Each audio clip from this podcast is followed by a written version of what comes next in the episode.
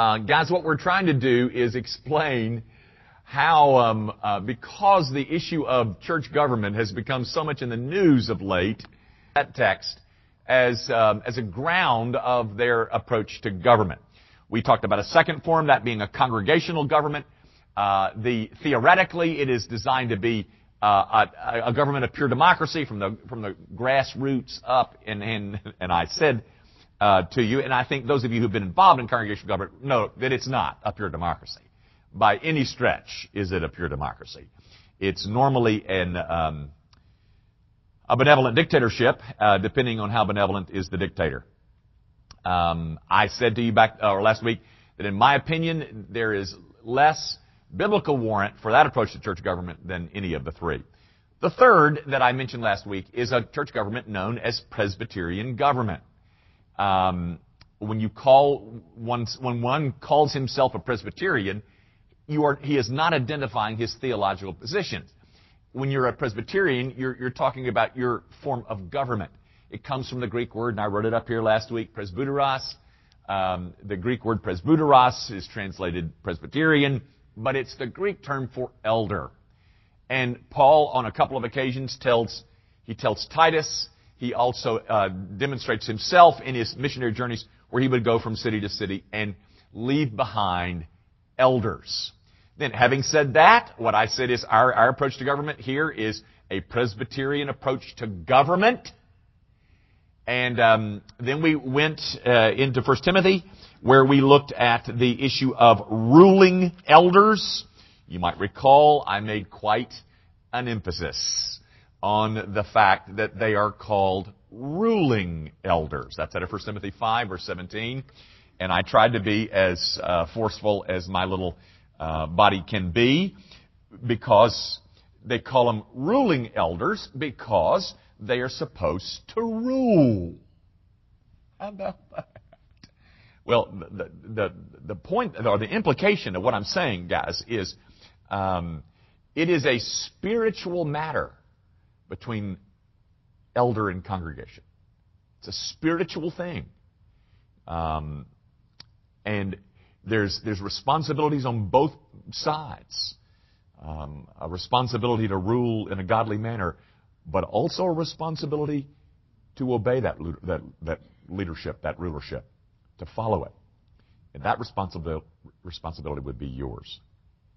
Then the last thing I did was try to point out that what we have done based on that text in 1 Timothy 5, I tell you what, why don't we start there real quick? Go back over there and let's, uh, this is where we'll just jump in. 1 Timothy 5.17. Um, and I, I, drew this little thing up here, um, which I hope was helpful.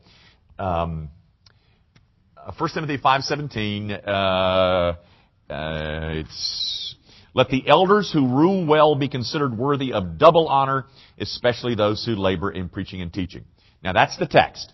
Let those who rule well be considered uh, of honor or honorable, especially those who do preaching and teaching. What I did is I drew this little circle and I said we have 13 elders, uh, plus Jeff Sample and myself, uh, so a total of 15. I think Brent too is 16, a total of 16.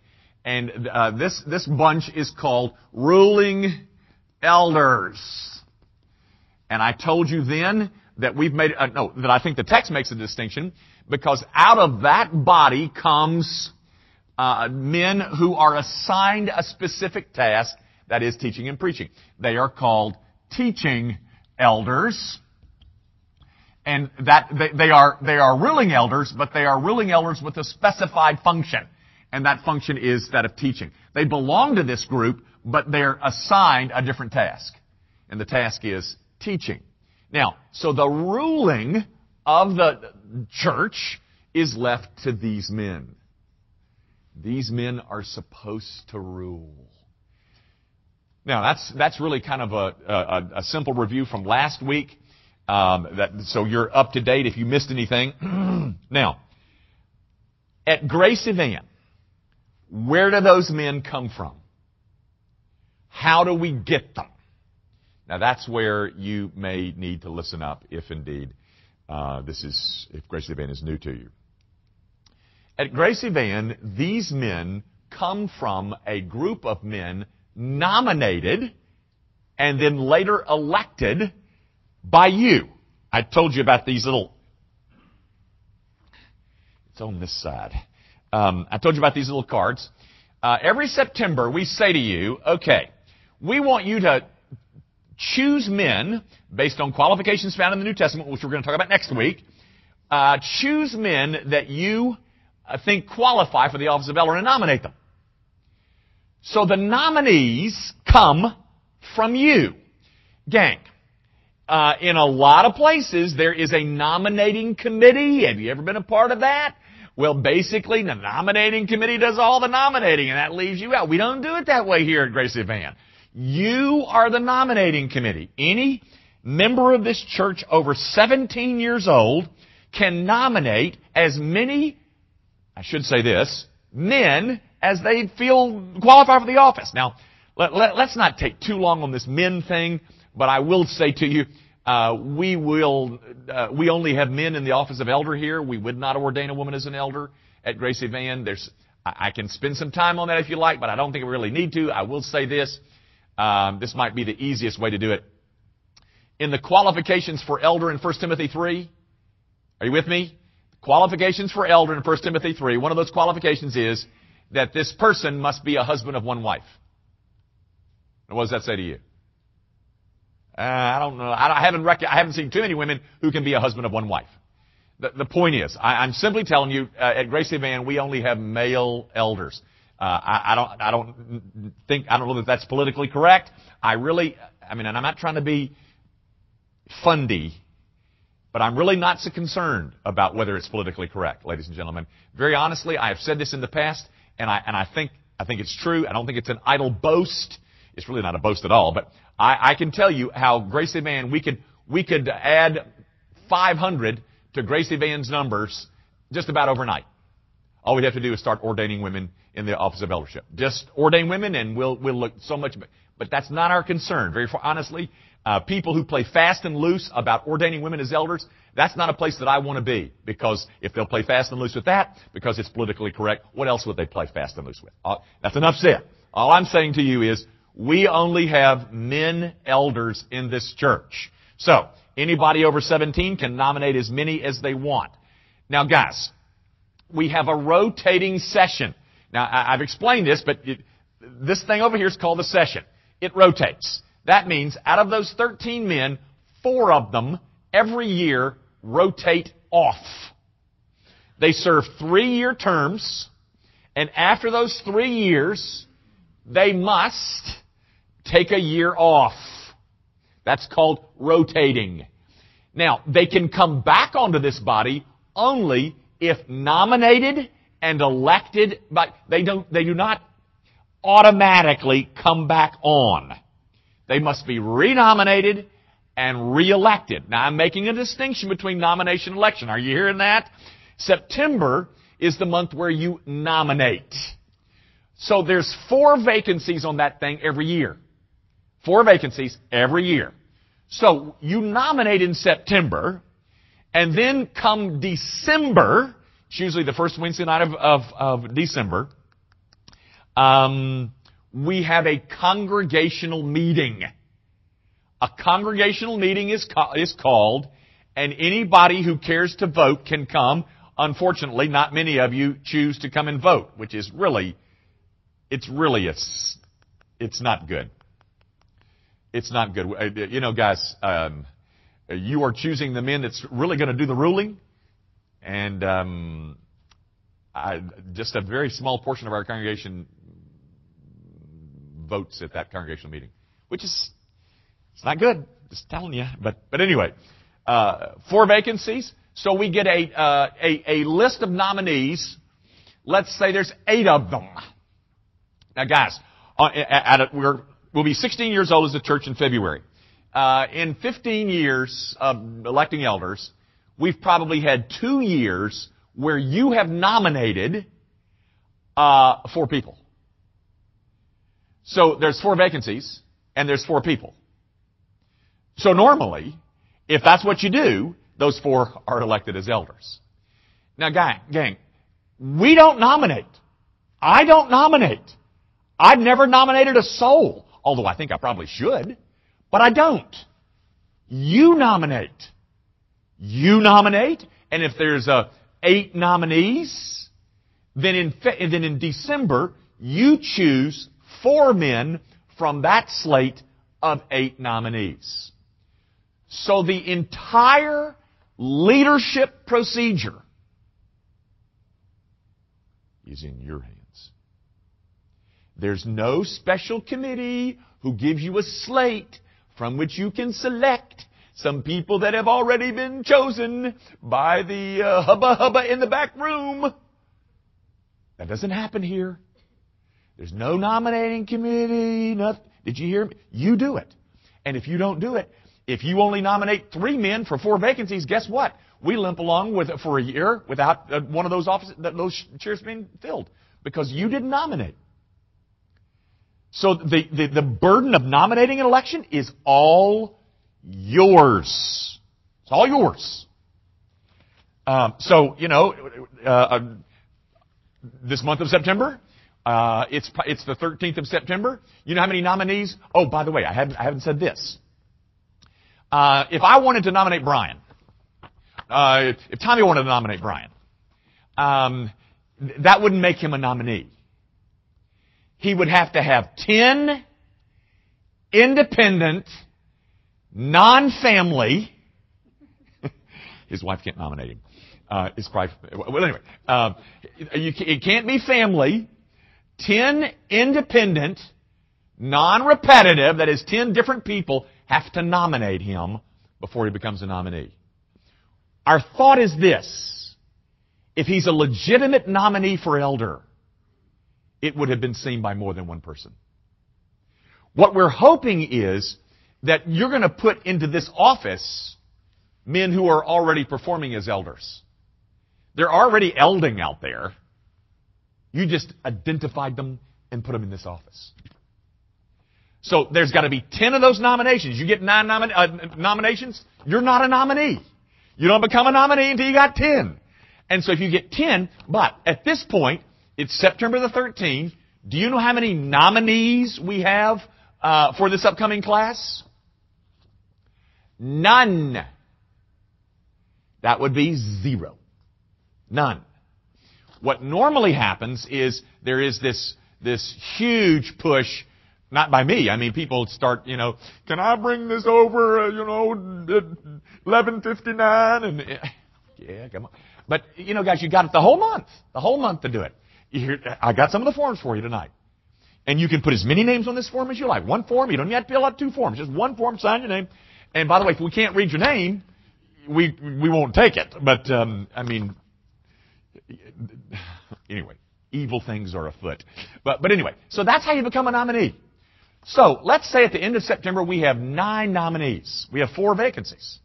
Um, one of the things that's required for the nominees is that they have completed the introduction to, to systematic theology that is taught by yours truly. That's our training process. You have to have completed Introduction to Systematics.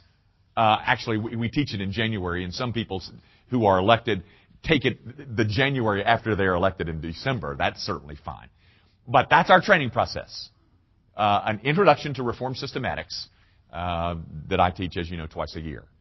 So, uh, we nominate in September, we come to December, and we call a congregational meeting. And you elect them. It's majority vote.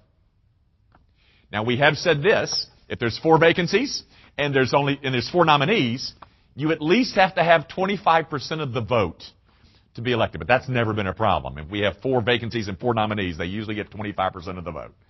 But I, I'm, I implore you, nominate. Nominate men that you feel like qualify based on 1 Timothy 3 and Titus 1. We'll go over that next week. But nominate, for heaven's sakes, nominate. It is your congregational opportunity to influence the leadership of this church. Now, guys, let me say one other thing. Um, in terms of congregational meetings, we usually have one per year. One congregational meeting per year. But sometimes we have two. if we uh, if we're going to build a new building, we have to have a congregational meeting. Let me tell you why. Because the congregation has three say-sos. that is, you you determine three different things. First of all, the election of elders. That's a congregational vote. The session doesn't do that. Um, the other thing is the buying or selling of real properties. Nothing is bought, nothing is built, nothing is sold unless it has congregational approval. And I, you know, we've built uh, six things here, and normally the, the vote is in the low 90s, if not the upper 90s, in terms of approval of, of buying and selling real. Um, Gail and I were a member of a church one time, and they they sold part of the property, and we didn't know it. Uh, but anyway, that be that as it may. Uh, but there's no buying and selling of properties without a congregational approval. The third uh, say so that you have is the calling and election of a senior pastor. And I want you to know your judgment has been impeccable in that regard. um, but guys, you do not, the congregation does not call the staff. It only approves this guy. Now those are your votes. Now, guys, let's say we're going to establish a budget. We just did on Sunday. We don't bring that to you. That's what elders do. You don't, you don't do budgets or whether we're going to buy a new church van or whether we're going to have a, a, a, a concert here. No, they do that. You do this. We don't bring things to the congregation except these three things. That's, that's a congregational voice. And if you want to have a voice, then exercise that option here and put in, in place the men that you think qualify for the office of elder. Um, now, let, let me say this. I don't know whether anybody is this awake, but I don't know whether you noticed that um, if you're if you're in First Timothy, just flip over a page or so to Titus one. Let me show you this. Uh, verse five. This is why I left you in Crete, so that you might put what remained into order and appoint elders in every town as I directed you. The New Testament model is to appoint elders, not to elect them. Well, then why do y'all do that, that, that election thing over at Grace Van? Let me tell you why, guys. And most, most people would agree with this. Um, the reason that I don't appoint elders is because I'm not apostolic. That is, I don't have apostolic authority. Guys, we don't need to get into this very much, but have you ever heard of the apostolic age? The closing of the apostolic age, uh, considered to be uh, early 100s. That is when the apostles died and those to whom the apostles. Um, um, let me give you an example. Um, Peter and Luke. Luke was kind of Peter's shadow. I don't know if you know that, but uh, Luke wrote the Gospel of Luke probably from information that he got from Peter. Now, when Peter died and then Luke and, and all like that, that was considered the closing of the apostolic age. Um, consequently, apostolic authority doesn't exist. I don't have it. Guys, you know, um, I've got a dear friend who, um, who's a, a part of an organization, a national organization for apostles. I mean, he thinks he's an apostolic, and you know, ultimately, his his word is the final say, and uh, it's a it's a it's not a good place to be. All right, so this is how we do it. Now, there's one other thing that I want to address. This is for Lee Smith. The rest of you can take a a quick nap if you like. Um, but let me go, go, to Philippians chapter one, if you will. Um, we have to hurry here. Um, Philippians chapter 1, uh, verse 1.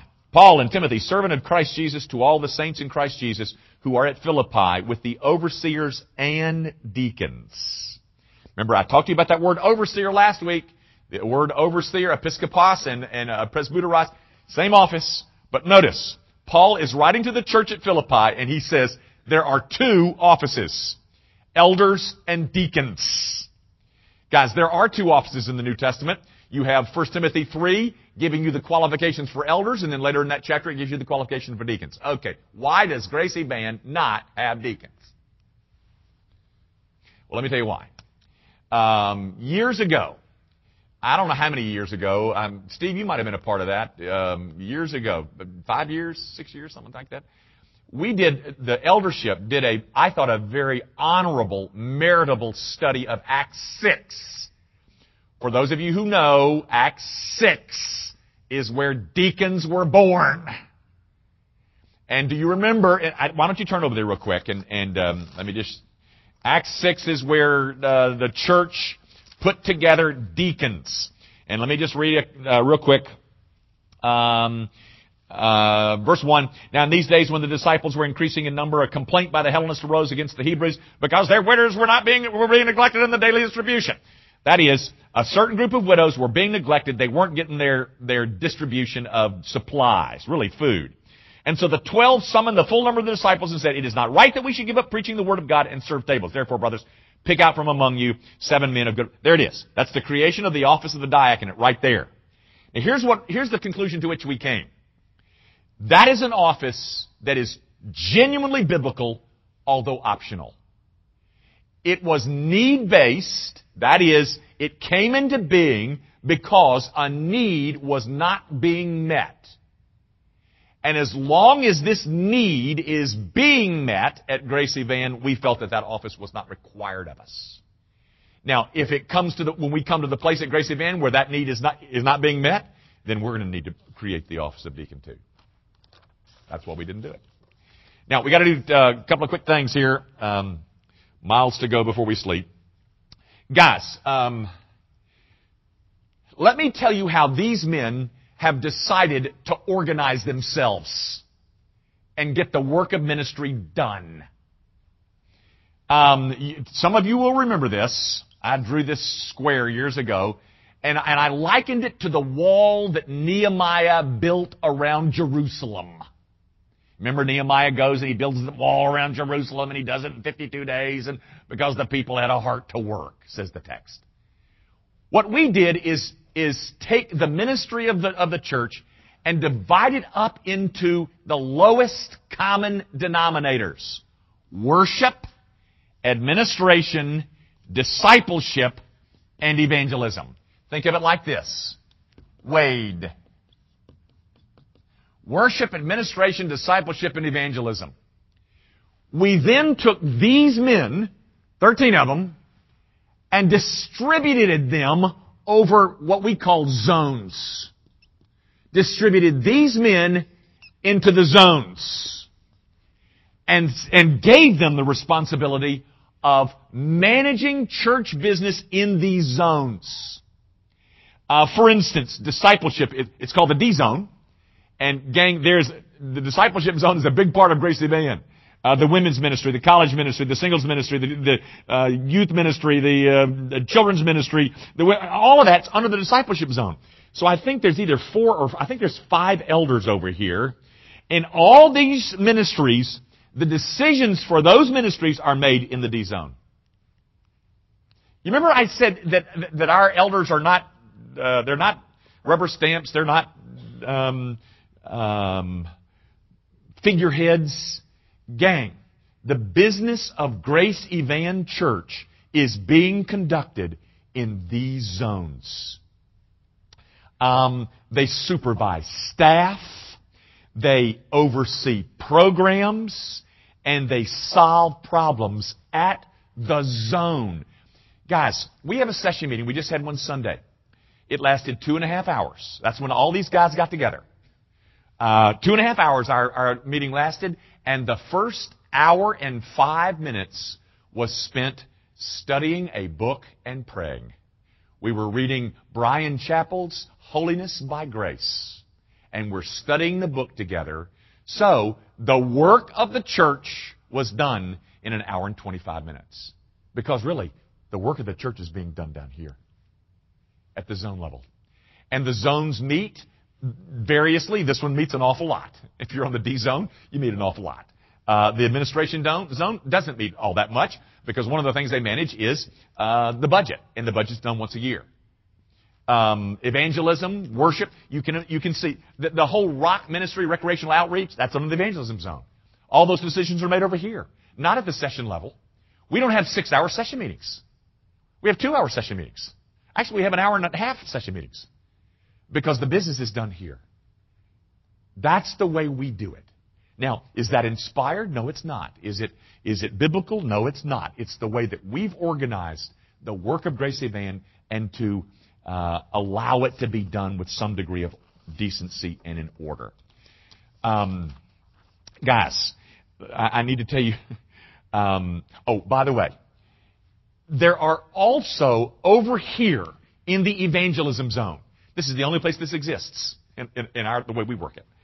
There are two sessional committees. There is global evangel, uh, uh, global, um, global missions, and then there's community missions. Those are not um, populated by elders. It's a committee headed up by elders, but it is staffed by you. Global missions. We divide missions up into global, which is global, and then community, everything that's local in, in, in the United States. So there are two sessional committees over here. These, these zones don't have those things. I don't have any, don't have any need for them. Now, I want to tell you one quick thing, and, um, and then I'm really done. Years ago, um, uh, I, I still remember it, and the man who did it is in this room tonight. He's wicked. Um, he is at the base of his soul, depraved and fallen. Uh, it's Steve Austell. Um, uh, Steve Aust- uh, Steve and Carol were in a new members class years ago when we were still back over on uh, Brooks Road, uh, uh, Murray Road, whatever that place was. And they were in a new members class, and we had rented this building, and I remember it was Sunday night, and I had done all this stuff about government, and, and Steve raises his hand. And Steve says, um, Let me ask you a question. Uh, can you fire the pastor at Gracie Van? Now, is that not evil, wicked, and depraved? now, guys, let me, let me tell you this. No, it's not. And you can fire the pastor. Let's imagine, what if I were uh, charismatic enough to get all these guys stuck deeply into my pocket and they just rubber stamped everything that I wanted to do? And you saw this church headed in a direction that was awful then let me tell you what not to do. You don't develop a website saying savegracievan.org. You don't do that. Here's what you can do. By the way, I shouldn't have said congregational meetings are called by the elders, by the session. But let's say you go to them and say, listen, we need to call a congregational meeting because we need to talk about this guy. We need to get rid of him.